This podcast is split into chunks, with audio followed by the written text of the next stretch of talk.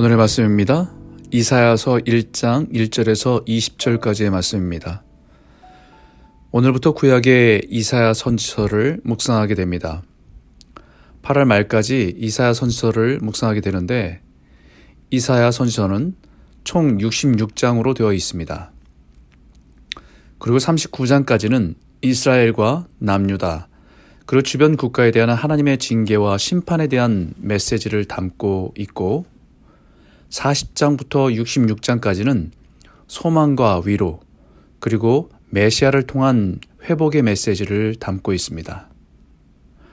마치 성경이 66권인데 구약의 39권과 신약의 27권으로 나뉘어져 있는 것처럼 이사 선지서의 총 66장 가운데 앞부분 39장은 죄에 대한 징계와 심판의 메시지, 그리고 40장부터 66장에 이르는 27장은 메시아를 통한 위로와 소망의 메시지를 전하는 성경의 축소판이라고도 불립니다.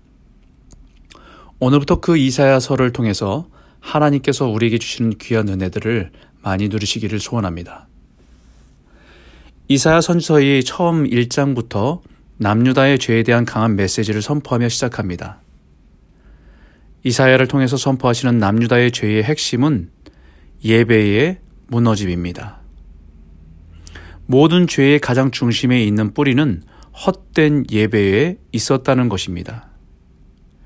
그들에게 나타난 죄의 모습은 우상숭배이기도 하고 삶에서는 죄악된 모습으로 나타나 보였지만 그 모든 죄의 모습은 죄의 열매일 뿐이지 그 죄의 뿌리는 예배의 변질과 예배의 무너짐이었다는 것입니다.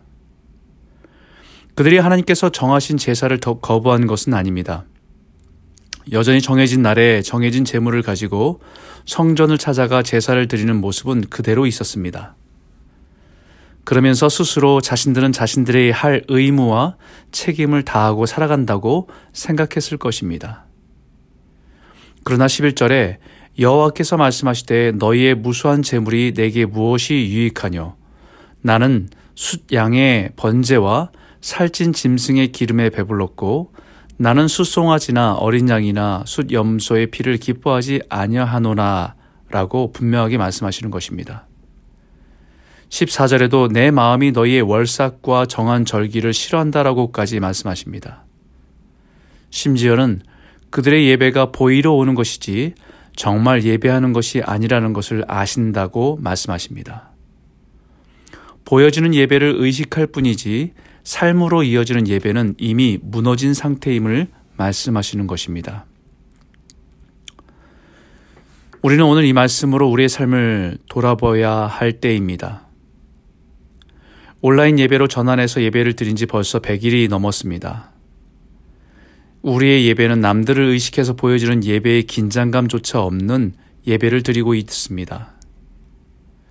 그 예배가 과연 우리의 살아가는 삶의 예배를 지탱해 줄 만큼 연결이 되고 있는가? 세상에서 하나님의 백성으로 살아갈 수 있는 삶의 예배의 열매로 이어지고 있는가? 돌아보아야 합니다. 오늘 말씀 가운데 16절에 너희는 스스로 씻으며 스스로 깨끗하게 하여 내 목전에서 너희 악한 행실을 버리고 행악을 그치고 선행을 배우며 정의를 구하라고 합니다. 스스로 씻으며 스스로 깨끗하게 하며 저는 오늘 이 말씀 묵상하는 가운데 이 스스로라고 하는 말이 의미 있고 강하게 메아리 칩니다. 다 같이 예배하고 신앙생활을 할 때는 잘하는 줄 알았습니다. 그런데 혼자 누구의 간섭도 받지 않고 누구의 도움도 받을 수 없는 상황에서 혼자 신앙을 지키고 살아가는 상황이 되니 우리 자신의 신앙의 기초가 다 드러납니다.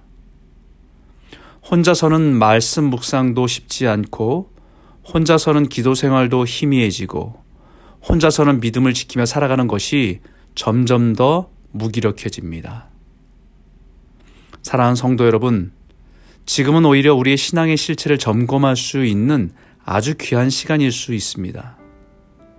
스스로 하나님 앞에서 다시 설 수 있는 기회입니다.